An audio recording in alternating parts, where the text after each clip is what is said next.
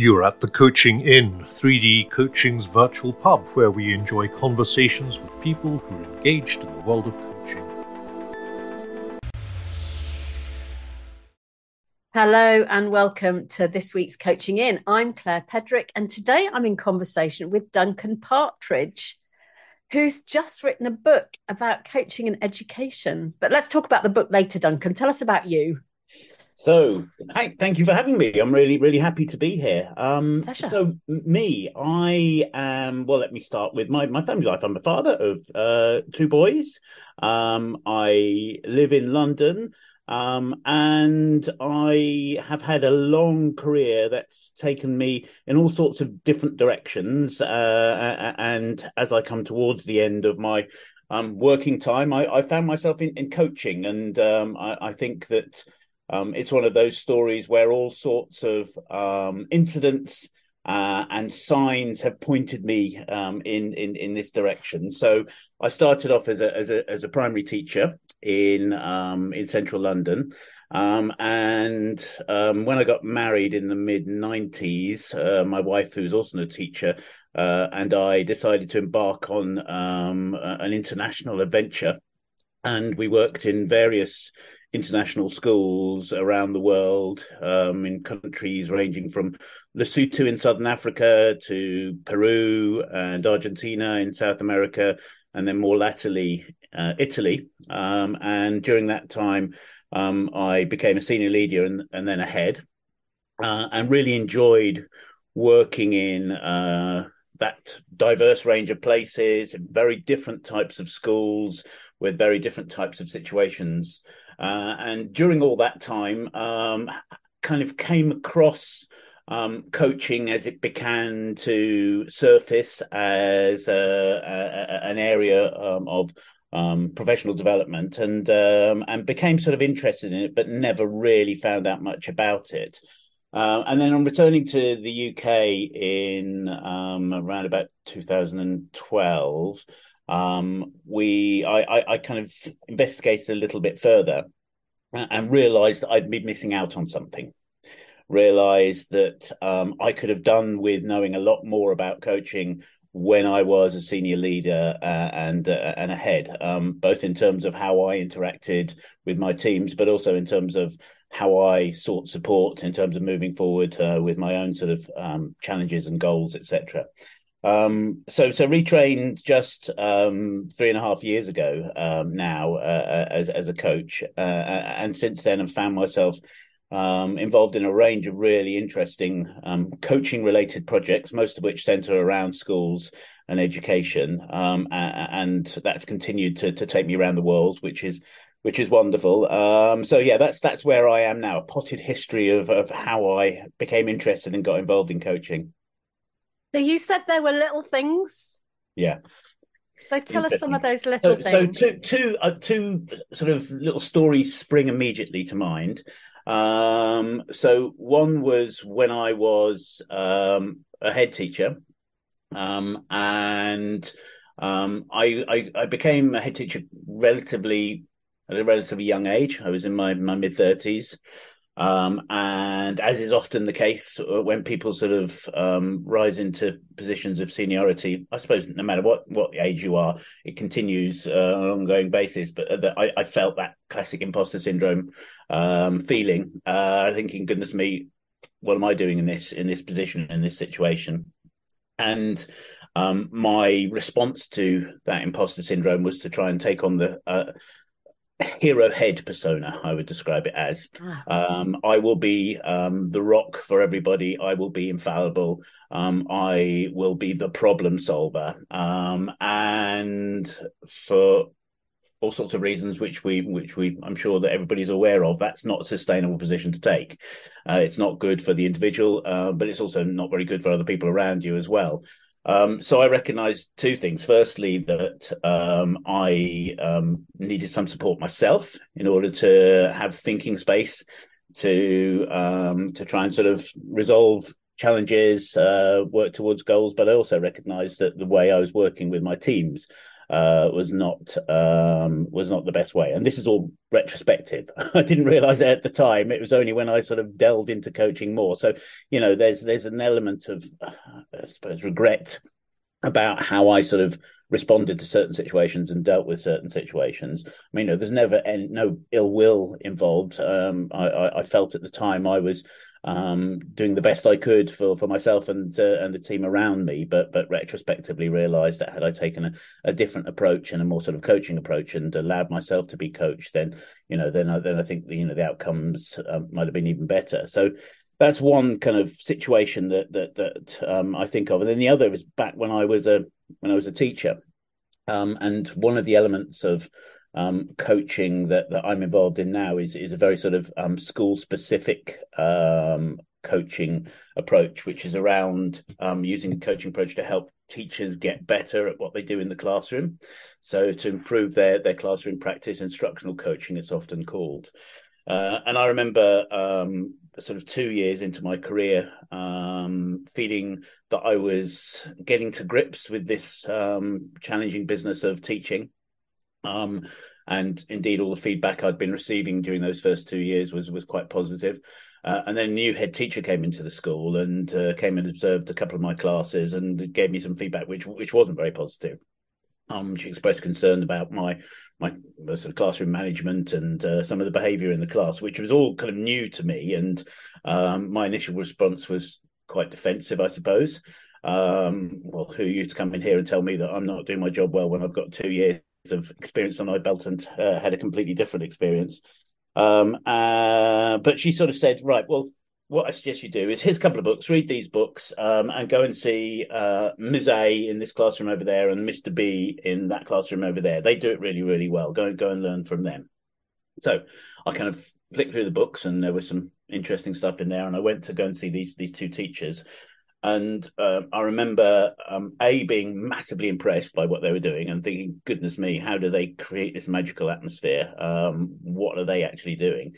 Uh, and B being completely overwhelmed, but by not really knowing where to start with what I was experiencing. There was, you know, they, they, didn't seem to be doing anything in particular. Obviously, they were using certain strategies, but there isn't wasn't any sort of one thing that I could pick up on. Um, and and I went away, and all it really did was have the impact, impact of making me feel worse about myself than I was before, um, because I compared myself with them, and I didn't really know what to take away from the experience of having having observed them. So, um, instructional coaching um, allows um, teachers to focus in on particular areas of their practice in a way that they feel in control of um, and in a way that allows them not to feel overwhelmed by the number of a number of different things that they're focusing on at one time. They're homing in on one sort of area of um, high leverage practice, it's often called, and and and using the support of a coach, of an instructional coach, to put this into practice, develop it, pra- uh, uh, um, try and make it ha- habitual, uh, and then move on to something else. And again, I recognise now um, that I would have really benefited from that approach at that time, rather than this head teacher saying, "Go and watch a couple of teachers, read a couple of books, and do it. Get better." I had no real pathway to get better. I didn't yeah. have somebody with me to help map out that pathway. Yeah, it's in, uh, so many things coming into my mind as you're speaking, Duncan. Because when you were talking about the head being a head teacher, the hero head, yeah, I was thinking actually we have a lot of hero coaches. Mm. It's, yeah, yeah, it is interesting, and I think that that you know, I, I, and you know, I sometimes have to um, resist the ten the, a, a, tendency to sort of try and fulfill that role myself because yeah. you know historically that's what I'd always done. So you know, you get into these habits of mind, and that that that, that particular habit of mind is is still there, and it would be easy for me to fall back into it. So I have to um, monitor myself very closely to make sure that I'm not moving into that. You know that I am here as a a, a partner, uh, a thinking partner for somebody, and not somebody who's there to to offer solutions and uh, and pathways. I mean, you know, that I do tend to feel um, I'm I'm not a I suppose um, purist coach, and I do think that sometimes there are moments when offering um, and I put emphasis on that word offering um, a suggestion is, is is appropriate. but as Bungay Stanier says, you know, that shouldn't be your default. Uh, you know, you should make sure that the, the, the advice monster is tamed and that um, yeah. that is some way down the line. you need to read my next book, Duncan. ah, is that, is that whole... your, one of your focuses there? One of the things is around the uh, around offer. So yeah. um, I had Kathryn Mannix on the podcast a few weeks ago, and she's got this beautiful line in her book "Listen," where mm. she says, "We offer and they choose." Mm yeah. Like but that. most coaches think they're offering, mm-hmm.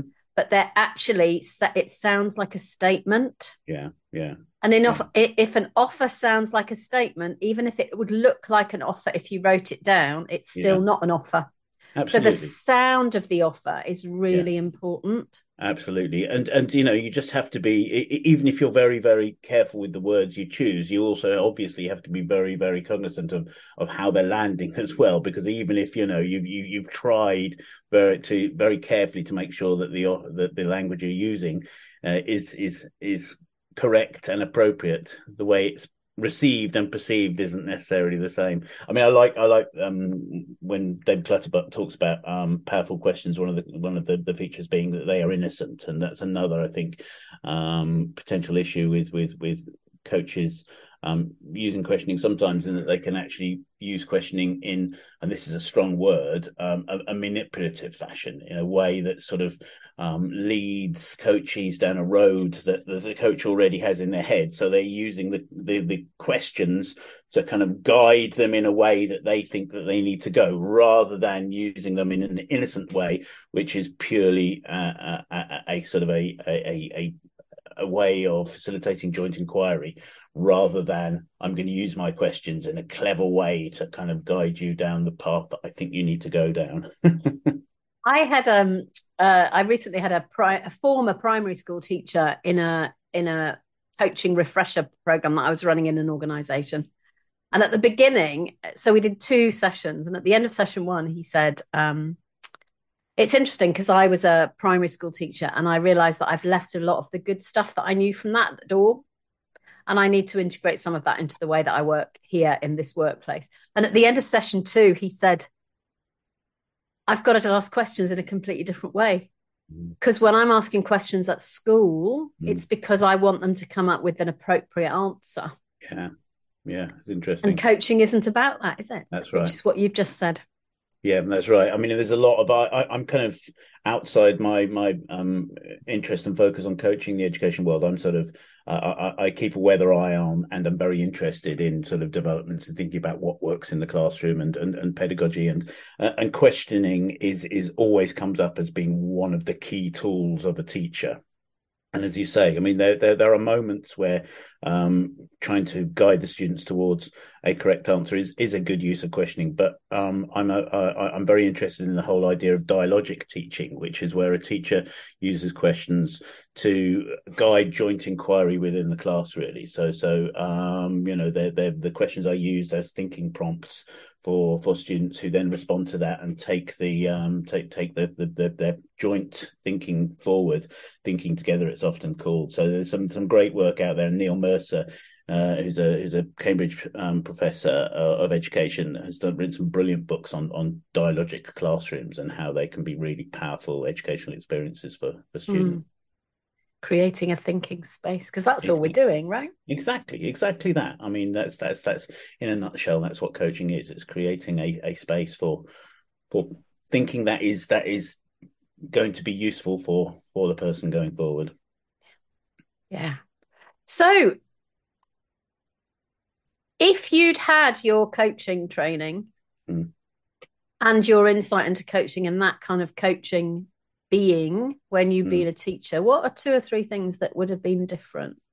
well, I think I mean I can think of my you know my time in the classroom and I can think of my time in in, in leadership.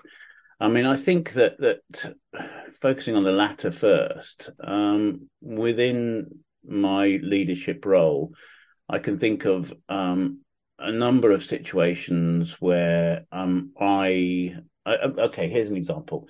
Um, we uh, this was in Argentina, um, and um, one of the things that I picked up on quite early in the school that I was working in is that there was um, for all sorts of reasons, something of a sort of a a, a, a culture of um, there, there, was quite a lot of bullying that happened within the school, um, and um, at that time within Argentina, um, the schooling and the school system hadn't really sort of picked up on this concept of of bullying uh, and it being a problematic experience for for children um, uh, to the extent that there was no Spanish word for bullying. Um, So, so we kind of um, created what bullyando, um, or sometimes we just used bullying because it was a it was a bilingual school.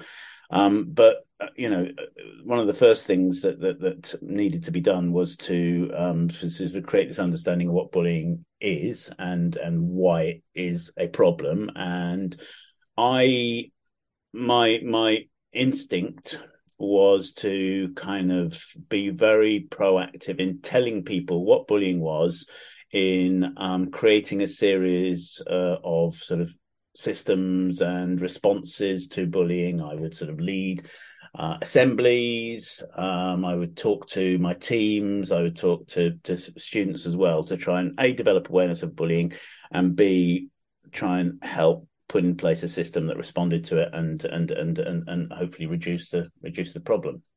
Um, and I recognise retrospectively that that had I taken a more coaching approach to that and actually got people to think about um, why bullying was a problem and asking them questions about maybe their own experiences of, it and their own ideas for responding to this, then um, there might have been a um, a more impactful response. We might have um, grappled with the problem and come up with some solutions more quickly than we did. Now we did in the end, but I think that it took some time for me to for the school to to um, be able to come up with solutions because I was being too uh, too proactive. I wasn't being coaching enough in my approach yeah. to engaging with the various members of the community.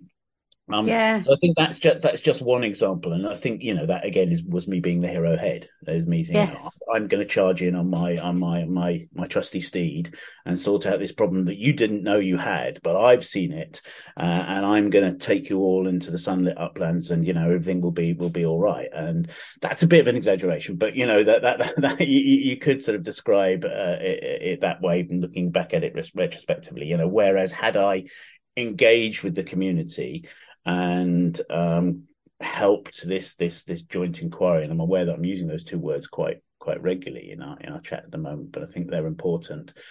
Had, had we done that, then you know, then maybe there would have been greater ownership of the um, the, the the solution to the problem. Exactly, and you've you've described again another kind of hiccup that we can experience in coaching, that that when you were the head you were doing too much work and taking mm. too much responsibility. Mm. but the simple maths of that mm-hmm. is when you're doing a lot taking a lot of responsibility and doing a lot of work other people aren't. Yes. Because they can't because you've take you've taken it. Yeah and then exactly. you go why are they not doing this? Exactly. Actually that also happens doesn't it? Even inside the coaching conversation where the coach takes too much.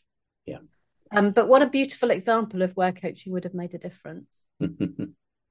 so, your book, we can let's mention your book, Coaching for Educators: How to Transform CPD in Your School. Mm.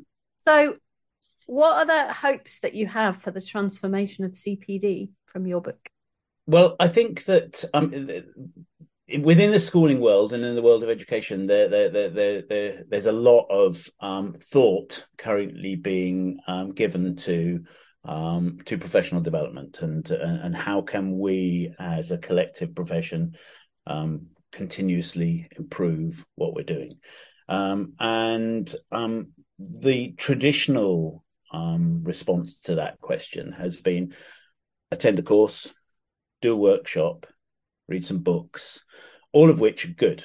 You know, they they're great, um, but all of which tend to have limited impact on what people are doing on their day to day basis um, in their classrooms and in their offices around schools, uh, and what tends to happen is they'll go on this very inspiring conference and listen to um, some wonderful speakers who fire people up with all sorts of ideas. Uh, and then they'll be back in the classroom on Monday, the day after, and it will have gone out of the window. Um, and, you know, despite having fantastically good intentions uh, at the end of the experience. It's just the reality of school life is such that um, cognitively um, it, your your energies are being completely consumed by the day to day reality of what you're doing. So, what coaching offers as an alternative is a way of yes attending these conferences, attending these workshops, but then um, providing a space for actually reflecting on what does this mean for me? What can I take away from the article I've read, the workshop that I've attended, the lecture that I've listened to? Uh, and what can I do with this in a very real, tangible way within my particular context? Um, and um, through that process of being coached, teachers, leaders, whatever position um, somebody has in a school, have the opportunity to, um, with their thinking partner, make these plans that are based on their priorities, their reality, um, what's going on for them at the time. It's a a bespoke approach to professional development, really. So, you know, I like to think of the idea of yes, it's important to have this input but then you need to have a way of being able to sift through that input in order to find the stuff that's really going to work for you and then uh, I, am I'm, I'm very interested in um, what uh, uh, the links between um, what we know about how our brains work and um, and coaching. And I think what coaching does is it provides um, an opportunity for uh, teachers, anybody really, to manage their cognitive load.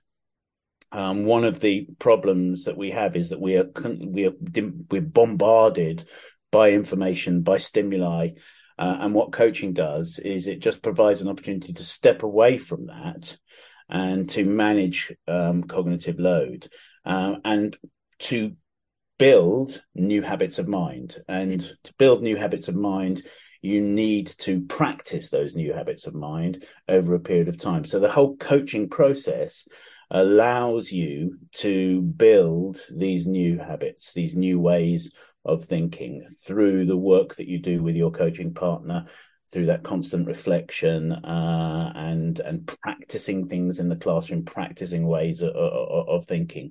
So i think that just to answer your question very directly how can coaching transform cpd it can transform it by making cpd an experience that is um, that is personalized it's a it's a personalized form of continuing professional development. Yeah. I don't where that I didn't actually say what the acronym stood for. CPD, continuing professional development.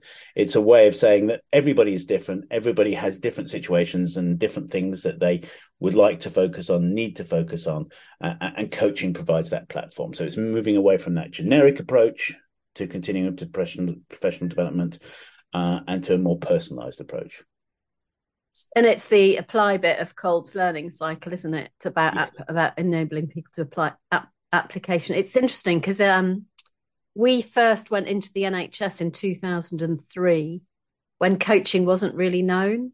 Yeah. Because their head of learning and development had had a conversation with somebody who'd had coaching with me actually, and said um, they were just chatting, and the head of L and D said, people are going on courses and it's not making any difference. Mm-hmm. And this this mutual person said, "Oh, do you know anything about coaching?" And she said, "No." um, and that was the beginning of our work at the NHS, which and yeah. now we work nationally, which is very exciting. But you know, all thanks to that coffee in yeah. 2003 and that's sometimes the way it starts, isn't it? And you know, and I, and I think that you know, if you're just looking at it from, from a very sort of pragmatic angle, uh, and and schools wanting to get value for money in terms of investment in professional development, then you know, then then there's all sorts of um, research out there that that suggests that you know it's a much better use of limited resource, limited yeah. financial resource to focus on on coaching and providing time uh, for training and also for the coaching to happen than it is to invest on an ongoing basis on you know sometimes some very sort of expensive courses. And i'm not i'm not belittling um you know workshops courses etc you know they're, they're really good. And in fact i'd say they're a vital part of the equation because you need something to actually um, to, to focus in on in your coaching conversations and they can provide a you know rich source of content to discuss and think about. And as i said if you can distill out the stuff that really matters for you then that that's where the impact can be generated. So what's your wildest dream about this book then duncan? Um, I, I, haven't dared to dream very much, but now you've asked me the question. Um, I, I um, I'm, I'm keen that it um, is read in lots of different school contexts, largely because of the fact that my career has taken me into lots of different cultural contexts um, and, different school contexts. So when I was writing it, um, I, I, was trying not to have a particular sort of education system or country in mind. I, I wanted to make this something that would speak to teachers in all sorts of different different settings. Um, so um, I, I, I, that's I think one dream I had for it. The other thing is, and I, I wanted to write a book that that was concise uh, and one that um, provided um, some clarity for for people that are reading it. Because one of the um, one of the facts about um, how coaching is perceived within the school world at the moment is that um, there is a lot of um, confusion about what coaching is and what coaching isn't. And that often happens within any setting, but definitely within a school setting when sort of something new comes in uh, and people kind of uh, latch onto it. Um, that there's a danger that people don't quite understand the nuances and don't understand what it really is. So one of the things that I try to do in the book is I try to help people understand the difference between coaching and mentoring, for example, but also the difference between coaching um, what I call coaching for teachers and coaching for leaders. Coaching for teachers being more focused on classroom practice, but leadership coaching doesn't only have to be for leaders in formal leader leadership positions, but a, a, different type of coaching experience that allows people to think about how they interact with their colleagues and how they impact on their colleagues, and, and just a way of people being understand being able to understand the language because one of the things that I've experienced, and certainly research shows, is that um, one of the most powerful um, drivers for change within a school setting is people um, having a shared language, a common vocabulary for talking about what they're seeking to achieve, and that people are able to sort of come together under this shared understanding and make reference to this this this uh, this common vocabulary in such a way that sort of drives things forward. Um, and um, you know there are all sorts of examples of how that can be a really really powerful way of of bringing about necessary change in the school. Um, uh, uh, and on the opposite end of that spectrum is that sometimes again because schools are, are, very busy places, there's there's too much change and there's too much kind of vocabulary and there's too much um, um, there's too too many terms for people to get their heads around. And what people then tend to do is just kind of pull the shutters down, disappear, um, metaphorically and I suppose in reality into their classrooms and and and not want to engage more widely yeah. than that and say you know I'll just pay lip service to this stuff that's happening and nod my head and hope it goes away rather than uh, creating a situation where where people are excited by what is being proposed by the school in order to drive things forward.